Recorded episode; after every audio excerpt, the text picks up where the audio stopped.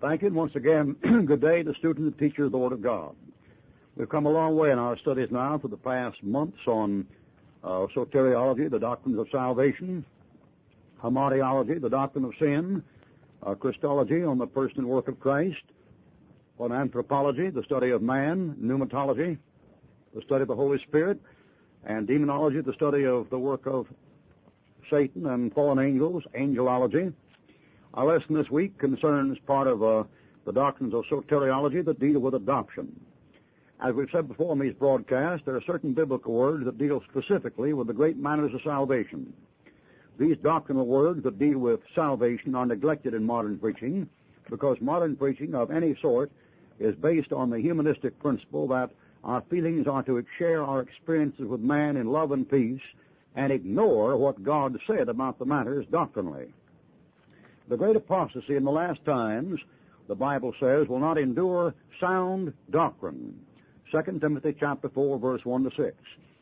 And since the first and primary reason for the writing of Scripture in the first place was for doctrinal purposes, the last great humanistic ecumenical movement to get the body of Christ back into the pagan Roman setup under a fascist religious dictator will be to ignore sound doctrine.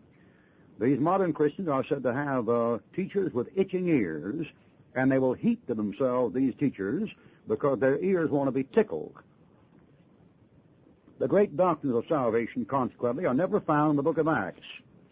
The book of Acts is an historical book that shows the progression or transition period from the Old Testament to the New Testament. So this is the favorite nesting place for the modern Christian who wants to live by experience, feeling, love, and peace, and make a liar out of what God said about his salvation.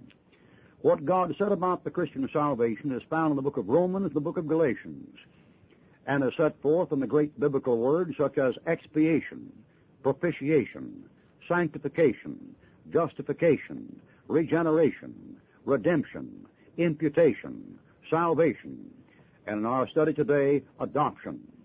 These great biblical words almost nearly always end in T-I-O-N or sometimes I-O-N, such as conversion. But these words are the words that describe the doctrinal content of what actually happened to the Christian. In order to bring about the abortive new births we're having today, you present a new birth that is not doctrinally straight. That is, it's a counterfeit new birth. That's why we hear very often these days about people being born again, and then when we suddenly look at them, we suddenly discover they have no use for the Word of God, they have no use for sound doctrine, they interpret the Bible in light of their personal experiences, and everything about them shows not a new birth at all, but a social awareness or social consciousness of being kind and good to people in order to get their money. Now, this is not the new birth. The new birth is described in its doctrinal aspects in the book of Romans and the book of Galatians. And one of the great doctrines of the New Testament of salvation is the great doctrine of adoption, which we shall study today. Now, regeneration begins the new life in the soul when it is born again by the Holy Spirit. And of course, the soul has not been born again, actually. The Spirit has been born because that which is born of the Spirit is Spirit. Justification deals with the new attitude of God toward that soul.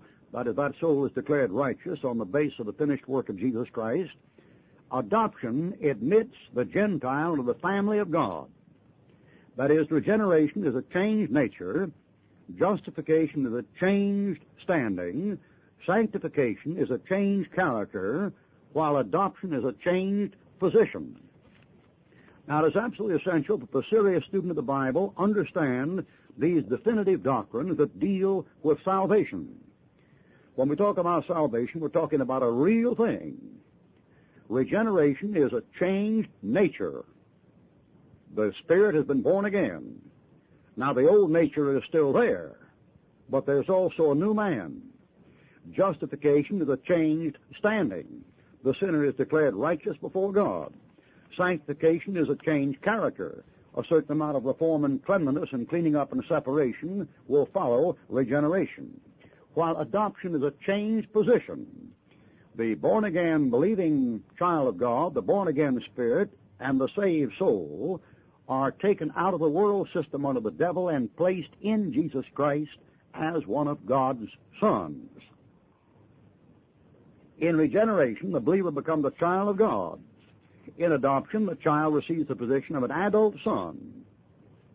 Galatians 4 5 says, To redeem men that were made under the law, that we might receive the adoption of sons. Wherefore, Galatians 4 7, Thou art no more a servant, but a son, and if a son, then an heir of God through Christ. Adoption includes our growing up into Christ and occupying our new position. All right, the meaning of adoption. Adoption is a Greek word which means the placing of a son. In Romans 8:15, and notice how these New Testament doctrines are found mainly in Romans and Galatians, not in Acts and Hebrews. Romans 8:15, you have received the spirit of adoption, whereby we cry, Abba, Father. The word Abba, of course, is an Old Testament Jewish word. It's a Hebrew word, which means before you were saved, you weren't in God's family. Or as Paul says in Ephesians, you were alone in the world without hope and without God, being aliens from the commonwealth of Israel and strangers from the promises and covenants of God. Now, Ephesians 1 5, you've been predestinated, uh, predestinated to the adoption of children by Jesus Christ. Now, notice how predestination never has anything to do with salvation, per se. That is, predestination as such has to do with confirmation of the believer to Christ's image, Romans chapter 8, verse 29, and adoption of the believer into God's family, Ephesians chapter 1, verse 5. Notice at no time does the word predestination ever refer to the act of receiving Christ. Predestination is only applied to a man who has already received Jesus Christ. In Bible times, the word adoption had a twofold meaning. First of all, the private act of receiving a stranger into the family as a son. Secondly, the public legal ceremonial act of recognizing the son as the heir, something like a coming out party or coming of age party. Until this ceremony was performed, the child actually differed little from servants in the home. The word then deals not with our relationship with God, but our position before Him. Adoption is the act of God whereby He places the justified believer as an adult son to enjoy the privileges and responsibilities of a son of God. For example, in Exodus chapter 2, Moses became the adopted son of Pharaoh's daughter with all the rights and privileges of the position when he came of age. In Hebrews 11:24, when he came of age, we read Hebrews 11:24, by faith Moses, when he was come to years, refused to be called the son of Pharaoh's daughter.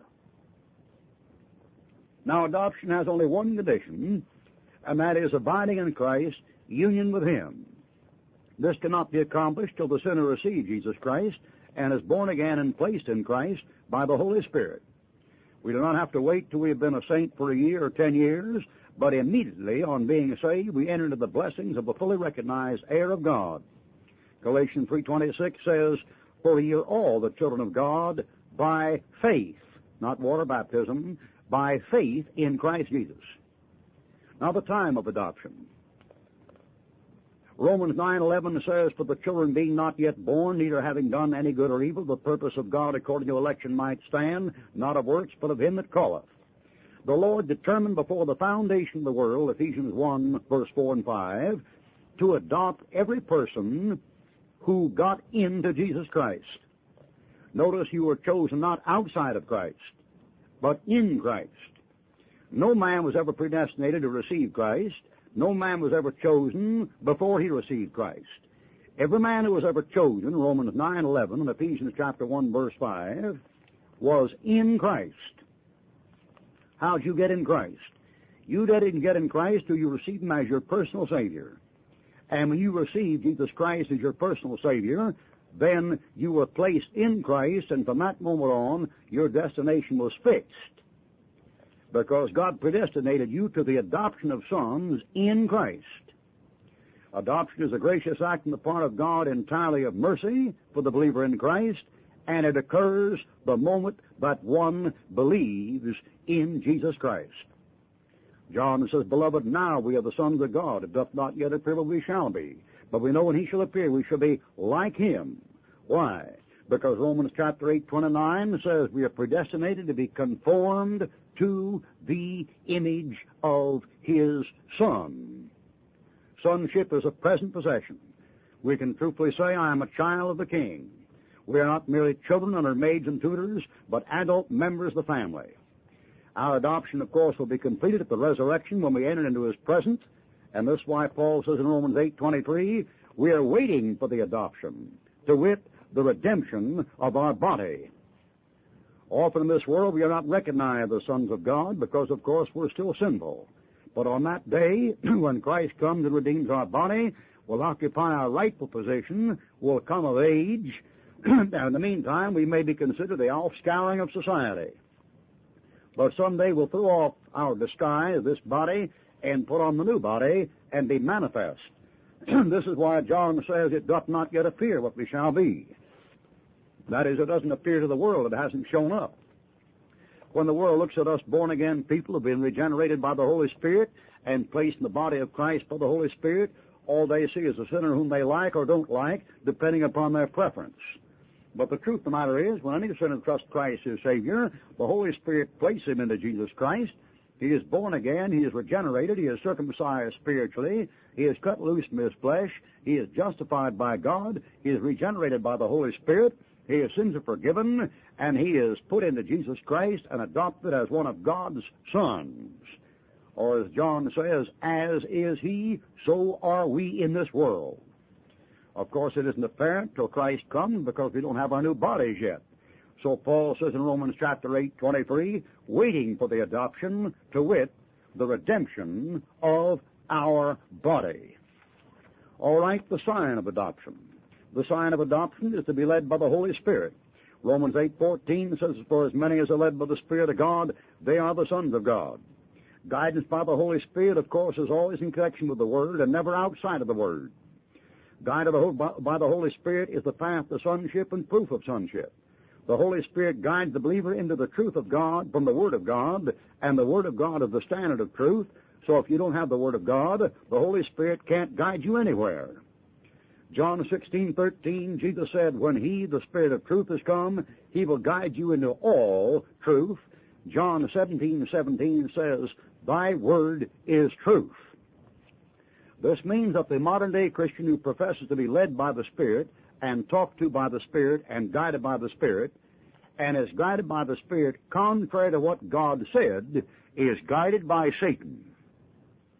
A perfect example is 1 Corinthians chapter 14 where Paul said, If any man among you thinks he's spiritual, but he doesn't acknowledge the things that I write to you, are the commandments of the Lord, that fellow is not spiritual and he's not telling the truth. Paul said, If any man among you seem to be spiritual, let him acknowledge the things that I write to you are the commandments of the Lord. 1 Corinthians 14. In that chapter, Paul said, When it came this matter of tongues, let your women keep silent in the churches. If men speak, only two or three, only in order, and only when an interpreter is present. And Paul said if a man thinks he's spiritual, he'll have to acknowledge that that wasn't anybody's opinion or anybody's teaching or anybody knocking somebody's faith. That was the commandments of God. Now, if you think you're led by the Holy Spirit and guided by the Holy Spirit, don't believe that. You're guided by the devil, friend. Now, you put that down. The very you're talking about being led by the Holy Spirit and guided by the Holy Spirit and rejected what the Holy Spirit said about the nonsense you're fooling with. Now, isn't that something? Here's a Christian getting all puffed up and swelled up when the Bible corrects his personal feelings and his personal experience by telling him he's wrong.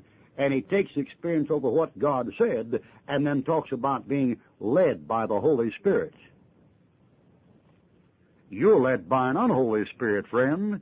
That book says, Thy word is truth, and if a man loves me, he'll keep my words. And why don't you hear my words? He that is of God heareth God's words. You hear them not because you're not of God. John chapter 8, verse 40 to 47. So we have a lot of nonsense going on today where these so-called Bible-reading Christians, who have 35 versions that contradict each other, talk about sharing their experience and praising the Lord while rejecting what God said. They're not led by the Spirit, not the Spirit that wrote that book. All right, the cry of adoption, Abba Father, shows you come from a Gentile family into a Jewish family. Abba is a Hebrew word for father. Abba, father. Romans 8.15. Abba, Father, Galatians 4 6. Abba, Father, Mark 14 36. Abba is the Aramaic, the language of Christ's childhood. It means Father.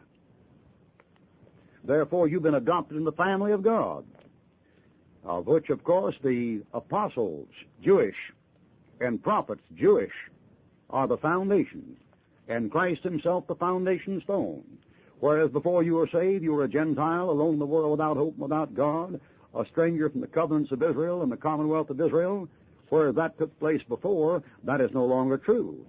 Now you're part of the Lord's family, and you're part of a genealogy that goes back to Abraham, Isaac, and Jacob.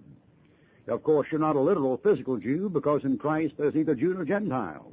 In Christ, all are spiritual Jews. Romans chapter 2. And a spiritual Jew, technically, is not a Jew nor a Gentile. He's something entirely different. As the Bible said, he's a new creature. If any man be in Christ, he's a new creature. Old things have passed away, all things have become new. Now, the great blessings, of course, that come from our adoption into the family of God. The man who is adopted becomes the objects of God's peculiar love. We know that God so loved the world he gave. But John 17, 23, Jesus said of his own, Thou hast loved them as thou hast loved me. That is, there is an intimate love relationship with the Father and the Son, which is manifest between God and the believer, that is not manifest between God and the unsaved man. The compromising Christian preachers and healers of our day are trying to get unsaved people to think that God loves them the same way He loved His own people. That's a heresy. God so loved the world, He gave past tense His only begotten Son, but all the love that God had for this world showed up at Calvary where Christ died. Since that time, Christ is very clear in His high priestly prayer, for He prayed, I pray not for the world, but for them whom Thou hast given me out of the world. When the Bible says that Christ loved the church and gave Himself for it, Ephesians chapter 5, He's talking about an intimate relationship that exists between Christ and His body, the body of believers, but exists nowhere between this God-hating, Christ-rejecting, Bible-perverting world of unsaved sinners and the Father of glory, the Father of all lights. Now, the modern trend of fundamentalists is liberal. And the modern trend is to make the unsaved people that think, to make them think that God is just crazy about all of them, doesn't have anything against them, and doesn't forgive them for anything. Apart from Calvary, there's no forgiveness for anybody. Let's get that clear. Without the shedding of blood, there's no remission of sins. Apart from Calvary, you won't find the love of God manifest anywhere in that book. I mean, you talk about the love of God and omit the blood and the cross and the sweat and the tears and the whip and the nails and the cursing and the pain and the blasphemy and the suffering, you're preaching a perverted gospel and you yourself are a spiritual pervert to try to present the Word of God in that manner. Now, how do fellows get in this fix? They get in this fix by trying to get along with the world in order to keep their income up. The love of money is the root of all evil, and not of all kinds, as you find in the new so-called Bibles. Where a man wants to get in good with the world and stay in good with the world for monetary purposes, he doesn't dare be critical or negative.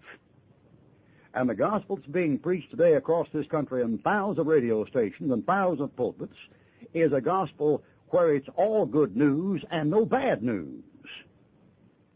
This overlooks the fact that the gospel is that Christ died, negative, for our sins, negative, and was buried, negative, and rose again the third day, positive.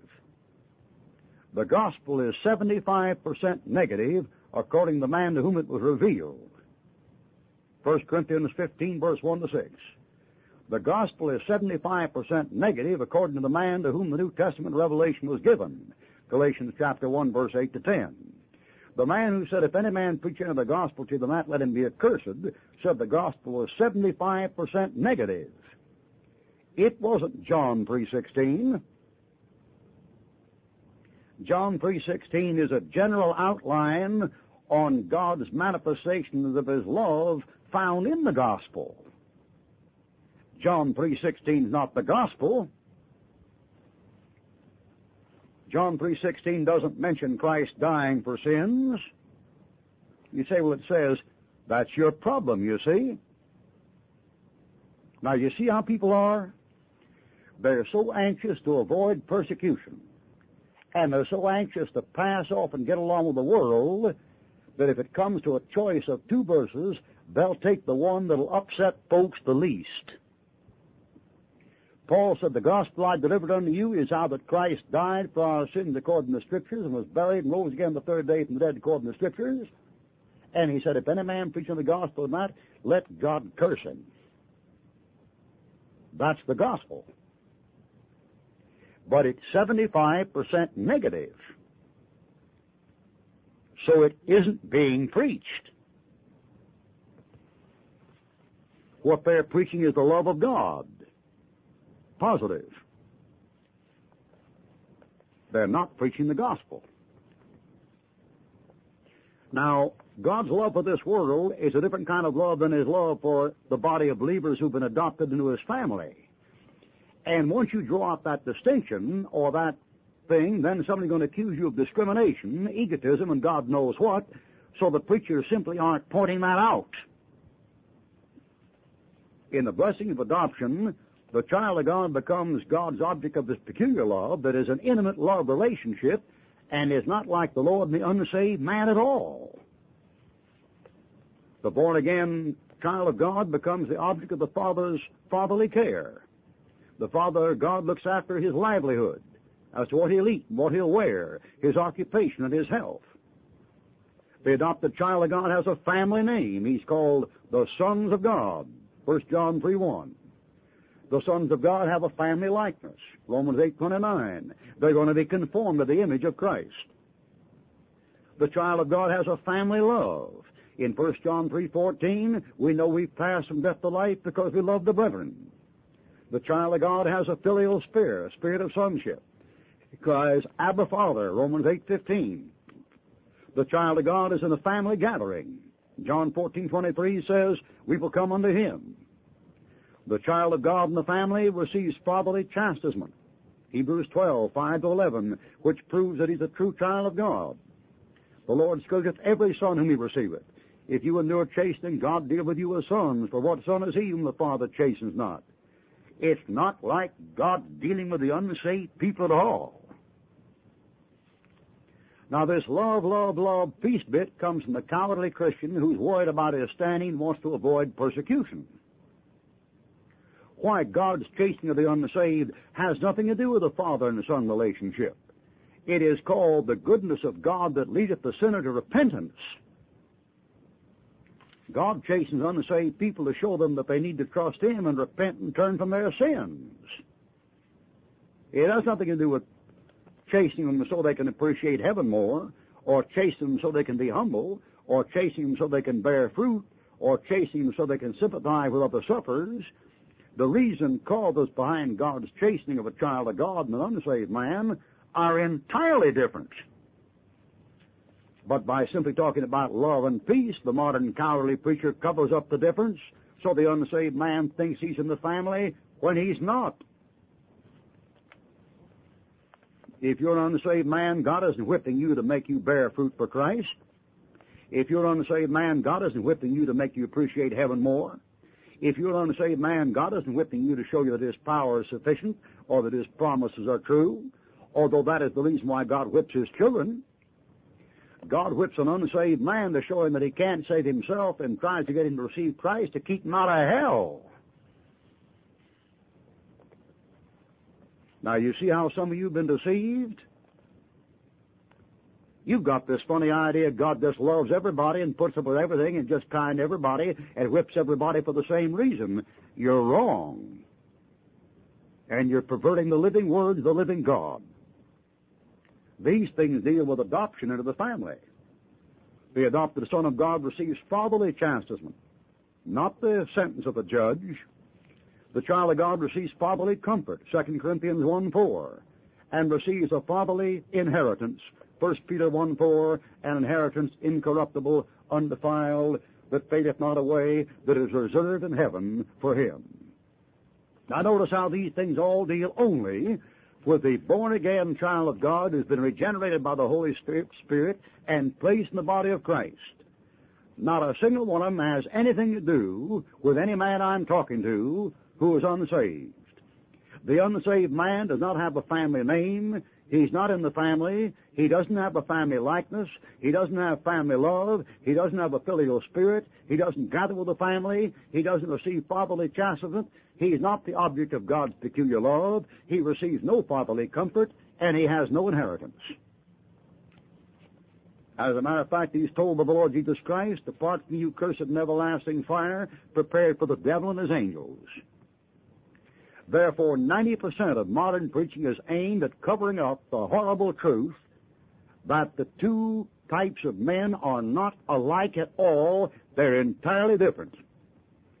And the effort of preachers to soothe the Christ rejecting, God defying, Bible perverting sinner into thinking that he is loved and God is his father is satanic. It has nothing to do with the truth of God. Now there are certain responsibilities that come with adoption. Members of the royal family of heaven must behave like children of the king. They are to walk worthy of this high calling in keeping with their position. They are to love and serve one another as brothers and sisters in the same family. They'll love each other, and above all, they'll love their father and love their father's word. As a child enjoys the freedom of the house and the privileges of running into the father's presence at all times, so the believer can approach God's presence at any time. For those who are adopted in the family of God are led by the Spirit of God. We ought to possess our possessions and live as sons of God, heirs of God. We ought to possess our possessions and live as sons of God because we're adopted into God's family and God is our Father. The story I've told of one child who knew that he was adopted and was being teased by it. They said, You're just an adopted child. However, the child was proud of being adopted and said, Yes, I'm adopted. My parents chose me, picked me out of many babies. Your parents had to take what they got. so the adopted position is a great position, an honorable position. I don't know whether you know about it or not, but the laws of adoption in America or any country of such a nature that you can never disinherit an adopted child. Once you're in the family, you're in. It is true. If you're saved, you've been adopted into God's family. If you're saved, then the Lord chose you for His child. Praise His name, rejoice in it, and be worthy of the name by which you're called. May the Lord bless you and good day.